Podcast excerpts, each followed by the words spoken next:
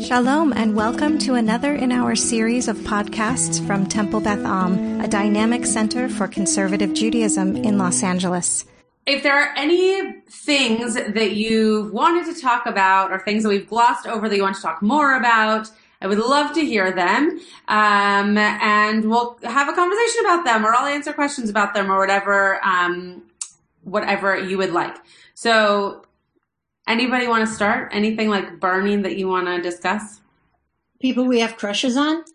Oh, you can tell me who do you why is Nati such a jerk? Still such a jerk. I mean, it's a great question. I, those kinds of questions I'm not going to really be able to answer because I didn't write the show. But um, my my guess is that you know Nati is playing this role of this kind of lost soul and doesn't know how to be who he truly is, get the things he wants, and also be taken care of in the ways that he thinks he deserves to be. Um, I think that his like jerkiness uh, is now transferring into a little bit of um, ignorance, right, around his brother and around what it means to be in a family where someone has come out as gay or someone is presenting, you know, as as a different gender or ch- choosing to, whatever. In his case, it's that his brother is gay. Um, and I think that he's just lost. He just doesn't know how to identify in a world that is completely new to him. So I think that's where the jerkiness is coming from. Um, Rachel is Rachel and Norm are having a conversation. The two of you live together. You could continue this conversation.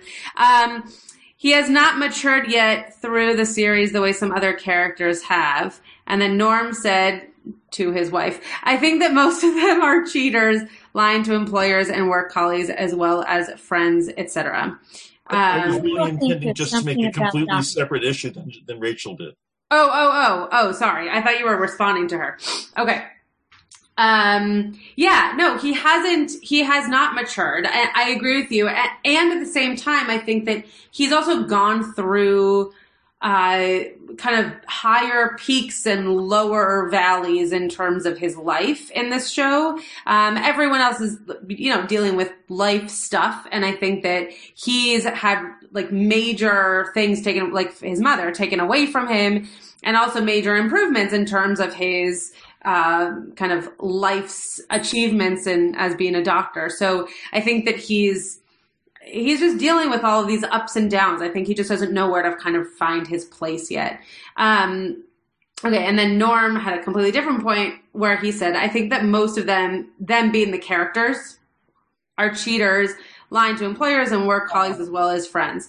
Yeah, it's an interesting point. I, I mean, again, I think that that each of these characters is building a certain type of character, right? Not just character in the sense of like an acting character, but a type of person, someone who, hi Michael, someone who is, uh, dealing with family life, someone who's dealing with religiosity, someone else who's dealing with marriage. I think that they're all trying to figure out who they are. And some of that comes with not exactly knowing how to be truthful to who you know who they want to be and um, their own their own true self. So I yeah I agree. I, I don't think that they're supposed to be kind of cast as um, as cheaters or as people who are trying to get their way out of something. But I agree with you that that that, that is a common theme of of trying to figure out who they are and sometimes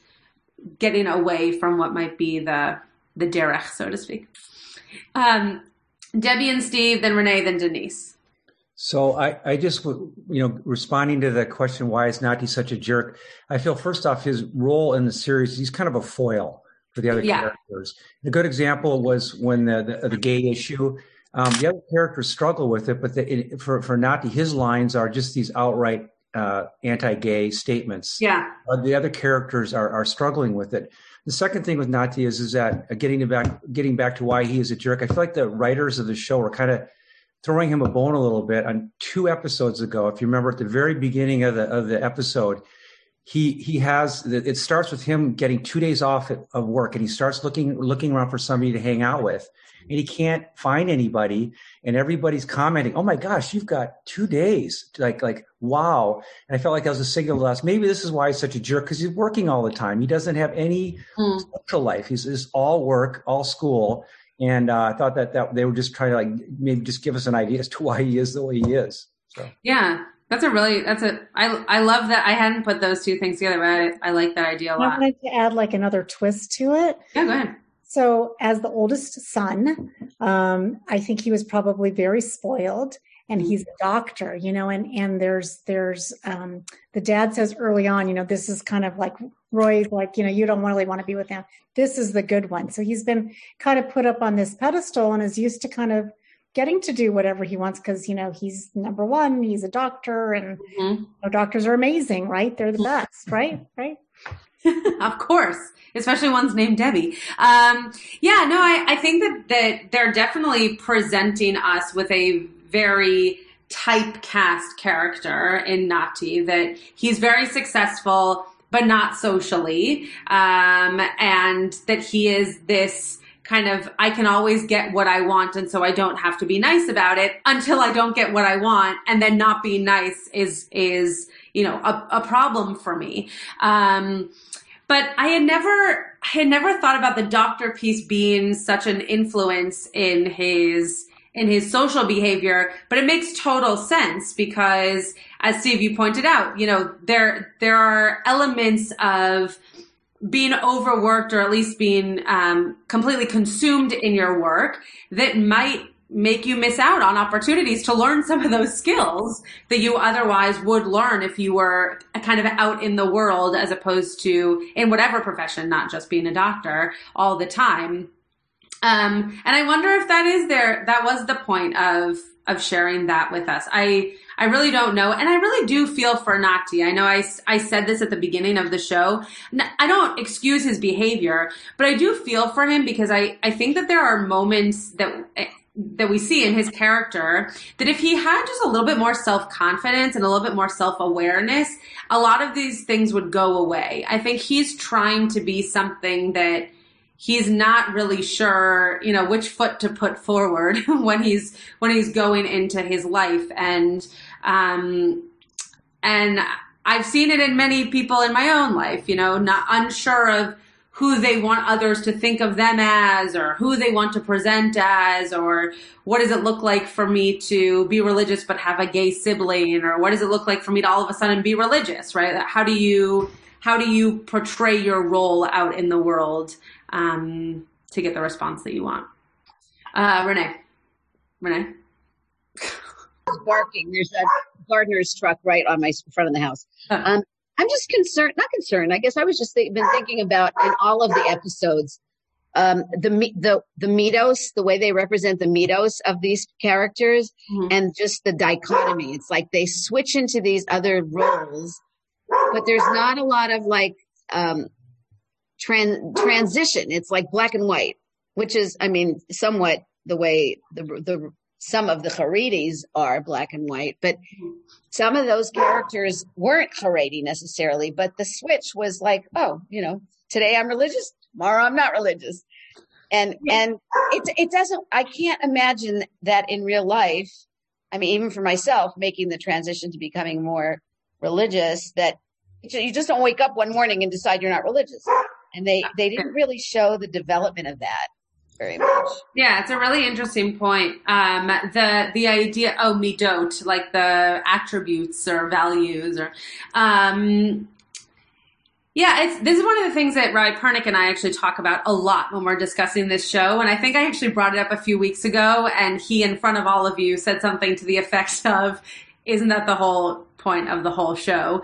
To which, yeah, but I also think it's important to discuss that there is something very uh, interesting happening in this show that they are portraying modern Orthodox young people who, some of whom grew up more or more religious and others who grew up just this way who are now trying to become less religious or are just living in the modern world that is constantly changing, whereas the religion and the cultures are not changing.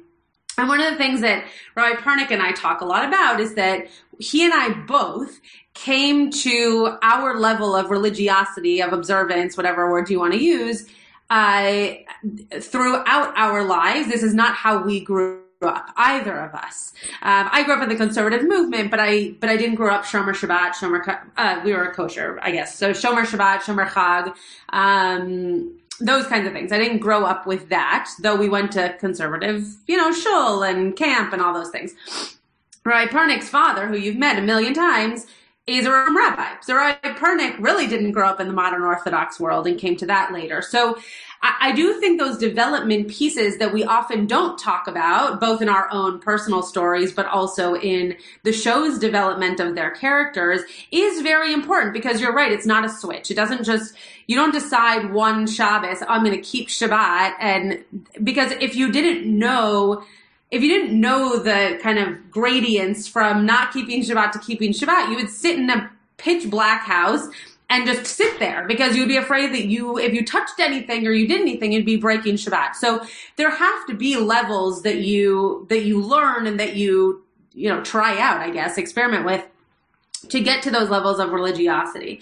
And one of the pieces of this show that I think is, um, I'm going to use the word troubling. That's a little bit more dramatic than I mean it to be. Is uh, like those moments when we were talking about them being shomer nagia or um, observing the laws of yichud, and then all of a sudden they're hugging each other or they're staying in a room together, and it's like, wait a second, wait a second. You can't say that you're observing those laws and then not observe them. So that that those pieces are part of that development. That they're kind of willing to willing to hold on to some strictures in certain areas or with certain people, but not if you were to think of it as cut and dry in terms of laws, they're clearly not holding them to those quote letter of the law. Shtisel is a very different type of show in that way, right? You get a Haredi family and you stick with a Haredi family. And there are moments of you know, trying to get into the modern world for sure, but you don't see their actions or development uh, in the same kind of way. So I do hope that Rabbi Pernick and I talk a little bit more about that over time. Um, I think I'm a little bit more interested in it as like a theme of the show than he is, which is why whenever I bring it up, it kind of gets pushed under the rug. But I do think it is, I do think is important because it's not just these characters who have experienced that. All of us have experienced that to, to some extent. Um, I think every, I mean, I'll get off my soapbox in one second, but I, I think that every Shabbos we experience that, right? Like there are some Shabbatot that it feels more comfortable to do this than it does to do that. Or there are some Shabbatot where you remember to turn on the lights and leave them on and the other Shabbatot that you don't. I don't think it's like a big trajectory. I think it could also be day to day, week to week. Um, Denise and then Michael. So I think um, so. Just a short comment on this topic of yeah. showing the the transitions and the progress.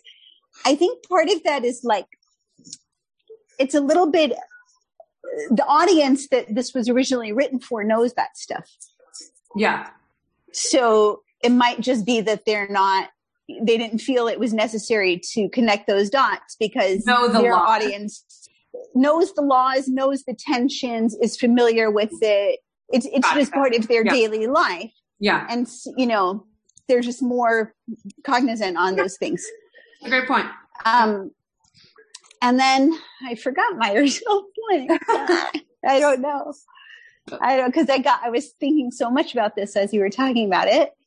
Um, but with oh in regards to the idea of them being all dishonest and cheaters and yeah. that um, i didn't i didn't feel that they were so much cheaters inherently mm-hmm. i felt like those instances kind of highlight or underscore how hard it is to navigate being in kind of a religious very stringent framework mm-hmm. and trying to kind of chart your own course mm-hmm. and not knowing who's going to be okay with it and when and how and sometimes just not having the patience or the time to explain or jump through up the hoops and you just do something and that's it you know yeah yeah um, I, that's a great point So that's all. I didn't think it was so much of a. I, you know, I think in some cases it could be, but I, I felt like a lot of them, it's it's more just the logistics than character issues. Sure. Yeah. I think it's also part of that development that we were also just talking about, right? That, that you trying out new things. It might seem as though it's, um, incongruous with the, with the character or, um, or lying to a certain extent in terms of who you actually are. But maybe it's just that development of like trying things out and, uh, like the rebellious phase, right? Yeah. And like, like Rabbi, I went to hear Rabbi Jonathan Sacks last year. Hmm and he's somebody asked him a question about are you he was saying something and somebody started going to put this in your book? And he laughed and he said well there's the message that people need to hear and then there's the message that they're prepared to hear. Mm-hmm. yeah. And he and he was and he said you know his whole job as a as a rabbi and as someone who tries to bring together different communities is knowing when people are prepared for various messages. Sure. Sure.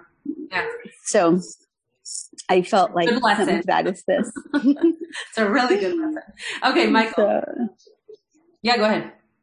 I know. I just had to unmute myself. There were three points listening that I wanted to briefly mention. Yeah. Number one is that much of the audience in Israel may not be a religious audience. Sure. If you think about it, that the majority of the population is secular, yeah. notwithstanding who controls marriage, conversion, and other religious issues. And yeah. that's probably more likely the group that's going to be watching television in the first place. Mm, mm-hmm. So it's something I, at least to think about. Though certainly, I'm sure there are modern Orthodox who, who would be watching it. But I suspect much of the population is not dati who's watching this program. Yeah. Second of all, I found that the transgression, the transition is mostly from being dati to non-dati as opposed to building up the experience that you and Rabbi Pernick had.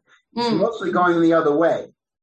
I can't really think of some other than that woman who's trying to learn what it means to be dati, the actress, who really right. Uh, they all have quite a bit of fun with that Shabbat. Yeah. Other than her, I don't immediately recollect anyone who's quote trying to go up as a well. I shouldn't say uh, uh, Lamar Lamar. That's not, probably not fair. But, right, but in terms of folks who are trying to go from a non-dati to a dati, it's mostly dati to experimenting with non-dati. And as we saw, for example, uh, just the last couple of weeks with the tattoo, the boyfriend's all of a sudden not so happy. Right. So right. There, there are limits as to and and uh, Hoda, Hoda has had had moments where she's really not so sure. The yeah. last comment I wanted to make is about Nati. Yeah. And I think his character has basic character flaws that go beyond religiosity. And well, certainly the gay incident that that that would hit me very strongly. Yeah. But what also hit me was that false marriage proposal about three four months back. If you oh yeah, wow, I mean, that was really he did. That's not even a matter of being dati or .t or, or yeah. Orthodox or Reform. I mean, that's just basic common sense and humanity to yeah. to uh, have his ex girlfriend break up with her, and he knew that they were about to get married, and, and, they were practically married. Yeah, and yeah. he really screwed her up big time, yeah. if I may say so. Yeah. So Nati has problems. I think his character have has problems that go beyond a, a, a religious. Although certainly you can look at them in a religious context, absolutely. But I think even in a secular context, yeah. There are some deep character flaws. Thanks. A hundred percent. And, um, and I think that that's part of the beauty of it, actually, that it's not just about his religiosity or, oh, that's such a conservative boy way of being or orthodox man way of being or whatever, that it's, it's really just his own person. It has nothing to do with his Judaism at times. It has to just do with his own behaviors. And I like that. I like that because there are so many stereotypes that go along with religion to begin with, any religion, not just Judaism, that I like that some of his uh, flaws and some of the other characters' flaws as well have nothing to do with their religion. They just have to do with their own uh, their own baggage and their own uh, character. The other piece that you mentioned about um, about the the like the observance and changing and whatnot, I I agree with you, and I think that um, Rayut, to a certain extent, has become less religious than um, than she grew up, especially in terms of how she dresses. But again, I I don't love the like the sliding scale of of sects of Judaism because I think that you can get someone who is reform, who is extremely knowledgeable and extremely observant, and you can get someone who is Haredi, who's only Haredi because they were born into that world, and so they look the part, but they don't necessarily know any of the reasons why they do anything they do. Um, and and I think that that like seeing it as a spectrum from from low to high, right, is unfair to the people who are in between. Um, and I'm not saying that you said that. I'm just I'm just voicing that as my own opinion. Um, and and I think that at times, yeah, yeah, and I think that at times you you change your religious practice also based on the the world that you're living in. So, for example, I think I've shared this in this class before when I was learning halacha for the first time in, in rabbinical school, like really learning it, not just talking about, you know, how to keep kosher, but really learning laws of intricate um, details of, of Judaism, Rabbi Aaron Alexander mentioned that it's a very it's a very dangerous subject to learn because the more that you learn about halacha, the more you understand loopholes and you understand ways of getting around things and you understand leniencies. So at that point, you you will be observing halacha, but it might not look like the halacha that someone else is practicing because you know so much that you're able to kind of get around things. I feel the same way about about observance because for Rayut, for example, she's not changing anything about her own connection to her religion, but she realizes that in wearing pants, nothing is going to happen to her uh, in terms of her connection to God or her connection to community. And so, would someone say that's breaking halacha? Yeah, maybe. And at the same time, I don't know that she's becoming less religious. She's just aware of kind of the societal norms uh, around her that will help her improve other aspects of her of her person. Um, in terms of, I can't speak for Rabbi. Well, I can speak for Rabbi Pernick, but I won't. I'll speak for myself. Um, uh, you know, one of the one of the things that I I think is really important about anybody changing their path of path of observance is making sure that it's done with lots of lots of love and lots of respect, uh, both for the people around you in terms of your friends and also your family.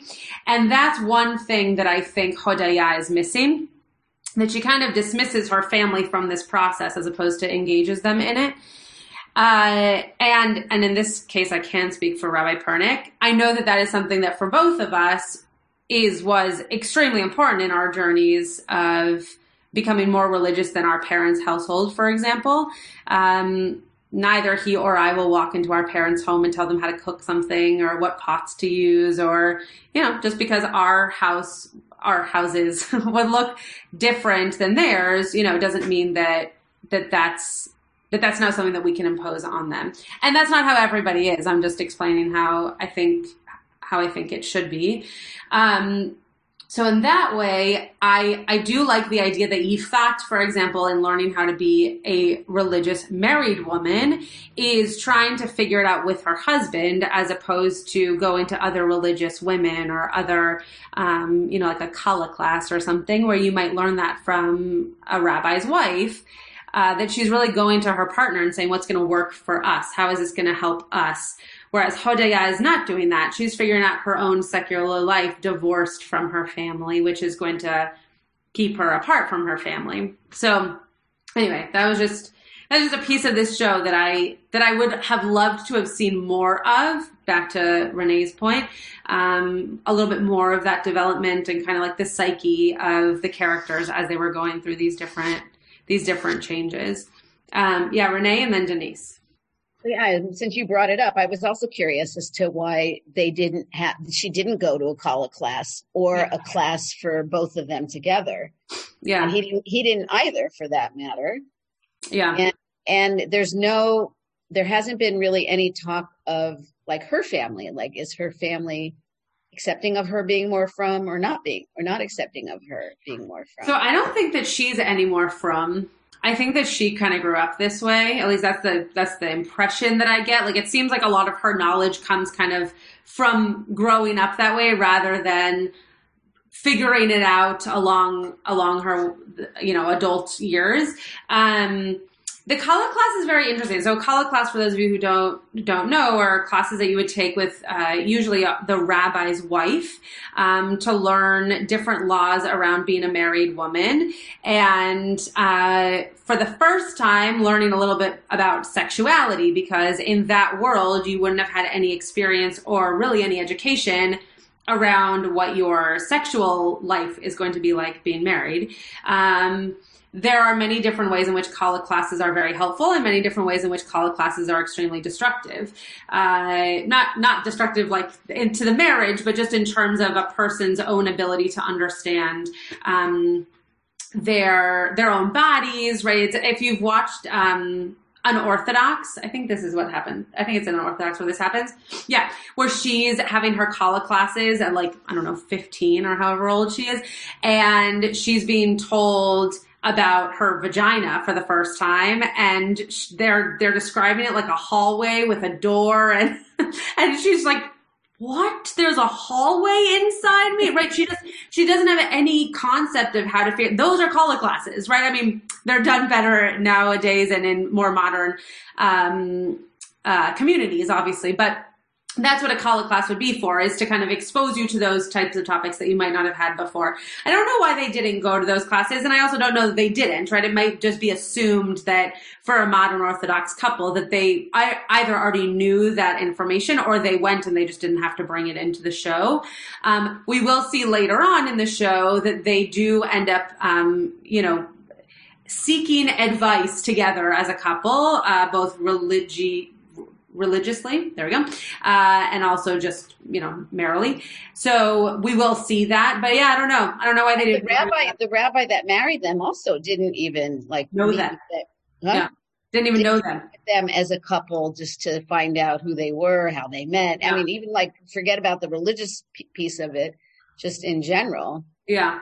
I do think that that's a more modern thing. Like even in 2021, there are people. I'm, a friend of mine got married by a rabbi who didn't know her but knew her now husband. Right? I I I think that rabbis who want to get to know the people who are who they are marrying do and there are some couples that don't really care like as long as the rabbi can do the stuff under the chuppah like it doesn't really matter to them so it's not necessary but i agree with you that it was a little bit bizarre that at the ketubah signing where we saw the rabbi he didn't even know what was happening he didn't know who was supposed to be there he didn't know who the groom was right so um, that that did seem or the edim even also. Right right right yeah. Okay denise. So i was thinking the whole week about um asaf's reaction to the tattoo and norm's reaction to asaf of him saying you know he has a right to say something about what his partner looks like and if he's yeah. attracted. And and it just stuck with me partly because Norm is very earnest and and I just know him and trust that everything comes from a good place. so it made me like more open to hearing the message and it made me question my own self, you know, of like why was this so irritating? Mm-hmm. And and I think the reason that it, it bothered me so much is because he wasn't coming from Norm's good place. Mm. He wasn't saying anything about, you know, I'm the person that's with you and I want to look at you and just be like twinkling with every speck of you. And I just can't feel that when I look at this bird on your shoulder. He wasn't saying that. He was kind, it was just like this steel curtain came down. No, that was wrong. It had nothing even to do. It triggered a feeling in him, but the feeling in him was triggered only because of how he was programmed. This is wrong. This is bad. We don't do this. Full stop. Don't even go there. You mm-hmm. That's what bugged me is that he was it was very rigid of him Yeah. Well, I think it was a trigger, right? When you come from a world where that's not okay, he's become comfortable. I think I might have said this last week. He becomes comfortable with eating shellfish, right? He's now totally fine eating shrimp because he's brought himself to feel comfortable about that. But the tattoo is still a trigger that brings him back to a world in which that's really not okay in any way, shape, or form. Is that okay? Um, obviously neither is shrimp, but he's he's brought himself to a place where he can, no pun intended, stomach that as opposed to the tattoo. so I, I do um, I agree that that Norm's Norm's point last week was was made, you know, it was a was a good one and was made with um, with the implication that in partnership you would obviously want to please your partner um, mm-hmm. and make mm-hmm. sure that anything you were doing that was shared between you and your partner would be uh, would be known and would be decided upon together. Yeah. The other thing that I'll just say about this is that they are clearly, when talking about you know character arcs here and religiosity, they're clearly at very different points in this journey, right? He he has already been secular for quite a long time. She has not. So I'm sure many of you know, if not all of you, know people who have decided to become religious and went straight off the deep end before they came back mm-hmm. kind of to center. Yeah. And the opposite, right? People who left you know 12 years of Jewish day school and decided I'm going to go all the way secular and then kind of came back a little bit when they had to plan a wedding or you know had a kid or something. Um, yeah.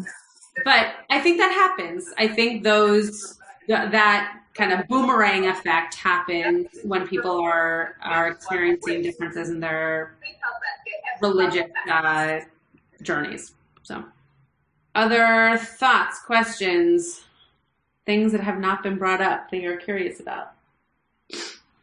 I used to like Hodaya a lot more than I am.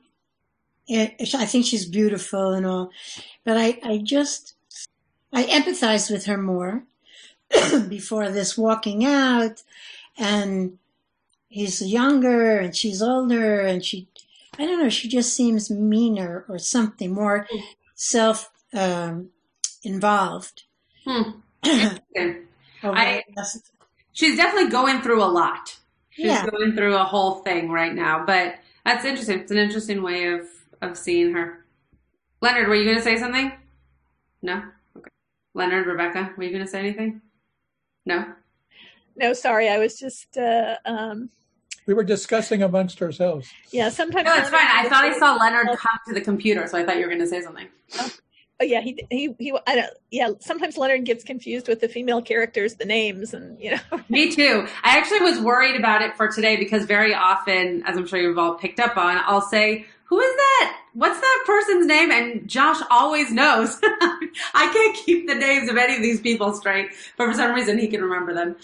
Um, I was I was just thinking about what Karen was talking about Hodaya. She um she's she always seems so finely kind of uh, uh, aware of people's reactions to her. She's very sensitive you know she's she's she's probably thinking more that they're reading something into it or perceiving oh is she is she religious or she used to be or she left or what's going you know yeah. then you know they're probably not thinking that much about her but she's just very yeah heightened. Um it seems like very sensitive yeah, it's interesting that I think Hodaya and Nati are actually very similar in a lot of ways. Um, that they are both very worried about what other people think of who they are, and it affects how they are in terms of their relationships with other people because they, they, they clearly have very different personalities. Yeah, they're both very lost. Exactly. They, they clearly aren't sure exactly who they are and in the process are are I wouldn't say burning bridges but they're definitely dropping people and things here and there while they're trying to figure out themselves. And yet they seem to be kind of the least close of the friend group which is really interesting because I wonder if they would be helpful to one another or if they're just too much in the same place that they that they're kind of uh, like two, you know, magnets opposing one another because they're so similar in their journeys currently. Um, I I was wondering uh, with Reut having taken the trip to India. Yeah, is that something that that um, religious people sometimes do, and do they, you know, still keep, you know, kashrut and shomer Shabbos and yeah. all that in their travels to India, or is that was that her brief journey of kind of leaving the fold a little bit, knowing she was going to come back? So I think do they do they effectively um, travel easily to India? Yeah, I think it's I think it's a little bit of both. Um, a lot of soldiers go to India uh, right after their service, or to South America. Those are kind of the two places that they tend to go. Um, I do think India is because it's kind of known for its spiritual connections. It is a, a place that people are drawn to when they are at a loss for those types of connections. Um, and so I, though that wasn't what she was going through, or at least wasn't what she verbally was telling the audience that she was going through, I do think that people associate India with like a place to find themselves and they're going to meditate and they're going to, right, there's Chabads all over India. Um, I had a friend who spent quite a bit of time there and was very strictly kosher. So they, they have built, India has also built up a very large, um, knowing that many Jews are going to come and visit a very large, uh, kosher and Jewish kind of scene so that when people come, they can feel comfortable and they can stay longer. Um, there's also a very, a, a, I wouldn't say large, there is a good size um, population of Jews in India as well.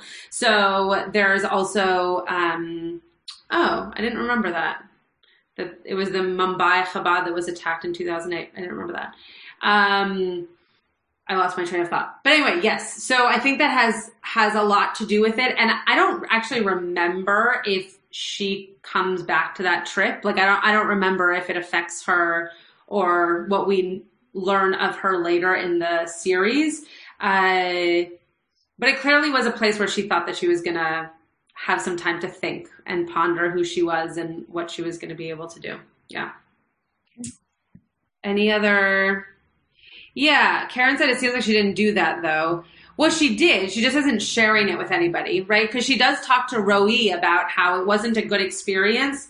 But as I would say to any of my students, like if if you didn't have a good experience, you still learned something. So what did you learn from that bad experience? Right? She clearly clearly had something went on that she learned from. That doesn't mean that it was a place she'll revisit, but but I do think she did enough thinking that she um, she experienced something. Something changed. And again, I can't remember if if she brings it back up in her character development or if it just gets kind of tabled. Uh, Renee.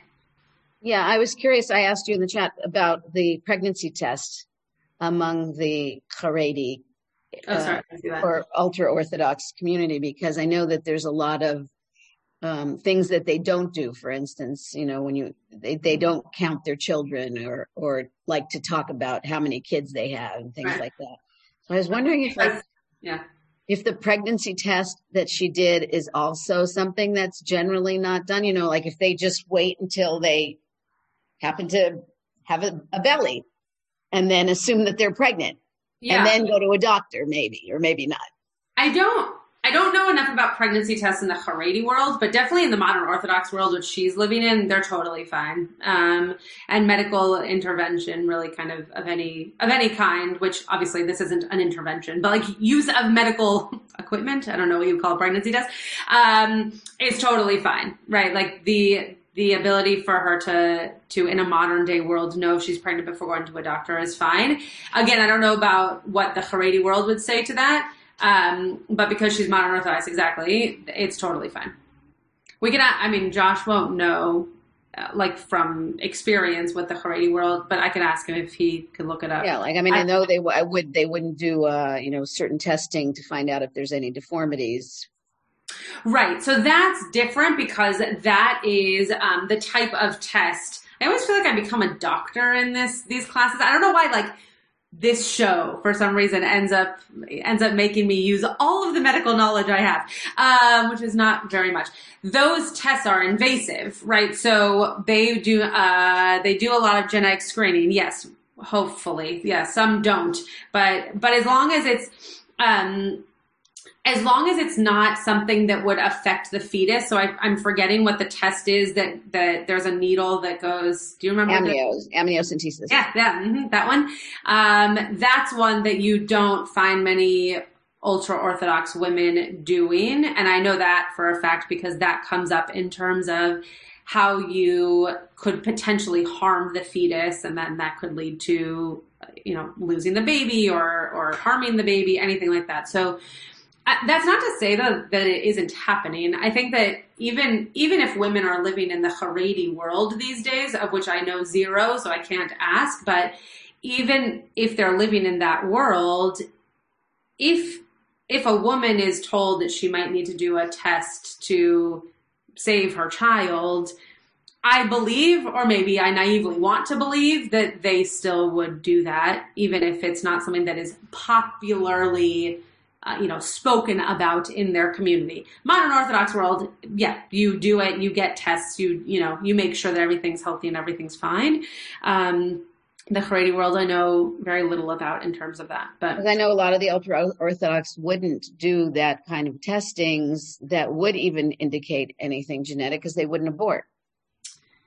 You're talking about once the once they have conceived, not before. Um, Correct. Yeah. So there's there are a lot of there are a lot of tests that might be seen as more invasive that wouldn't be done in the Haredi world. Again, uh, like that is a stereotype. I don't believe that every woman follows that, but that would be the stereotype. Um, oh, Denise just said that now that intrauterine surgery is an option, there's more openness. Hmm, I didn't know that. Uh, Denise, did you do you have something else, or was that what you wanted to say? No, I just wanted to say that um, I really like Yifat and Amir's relationship.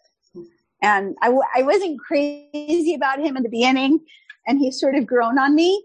And him as her partner, even when he was courting her and now as her husband, I just, I like him more every week. And I like them a lot together because even though they go through stuff, but they always grow by the end of the episode mm-hmm. as individuals and as a couple. Um, I don't know, and I, he just seems very earnest. Yeah, I I think Rabbi it was either last week or the week before that Rabbi Pernick mentioned that I'm a big Amir fan, which I, I am. I, I like. I, I don't think that I would go around saying I'm a big Amir fan, but I I do like Amir. I guess. Um, I think that their relationship is kind of the most real, right? Like they go through things that are difficult and it's not always rainbows and butterflies as the resolution. Like they, I'm trying to think of a specific example, but, um, oh, with the car, right? When she knew that he had, uh, gotten the car, um, repaired. Yeah, when he dented it. Right. And right? Yeah. she knew, but he didn't know that she knew, you know, that, that whole thing that happens often in TV shows. Mm-hmm. um, she, she got him to really, to fess up and to say like, that wasn't okay. Just be honest with me next time. And like, we'll move on from it. But it wasn't as though she kind of backed away from it and, and he didn't push forward on it. And, and it feels like a very, mm-hmm real relationship, which at times make it makes it feel very uncomfortable or very unstable. But I agree with you that that there is something very honest about their relationship. Yeah. Makes you want it yeah. to work and makes you want to see them support one another. Um, yeah. So, and, and we hope that they continue to. Uh, any other questions, thoughts? Okay. All right. Well, I, this was just a nice way for us to be able to check in, even though Rabbi Pernick and all of his folk um, were not here this week. But um, lovely to get to have some of these conversations. And always, like, if there's something that we don't bring up, or there's something that we were talking about, um, it seems like they don't go after when they upset they get through it. Oh, oh, Amir and Yifat, yeah. After each other, like you know. Yeah, yeah, yeah, yeah, for sure, for sure. They talk through it, they get through it. Even if their communication doesn't begin good, it they usually can can work through it.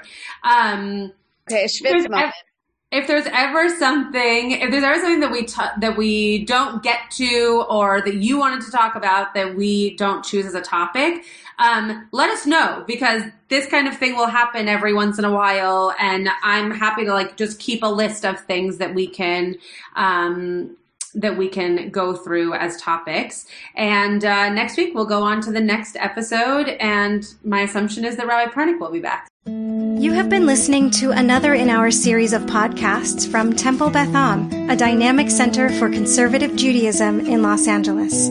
If you enjoy these podcasts, we invite you to write a review on the Apple Podcast site or wherever you get your podcasts. For more information about Temple Beth Am Los Angeles, go to tbala.org.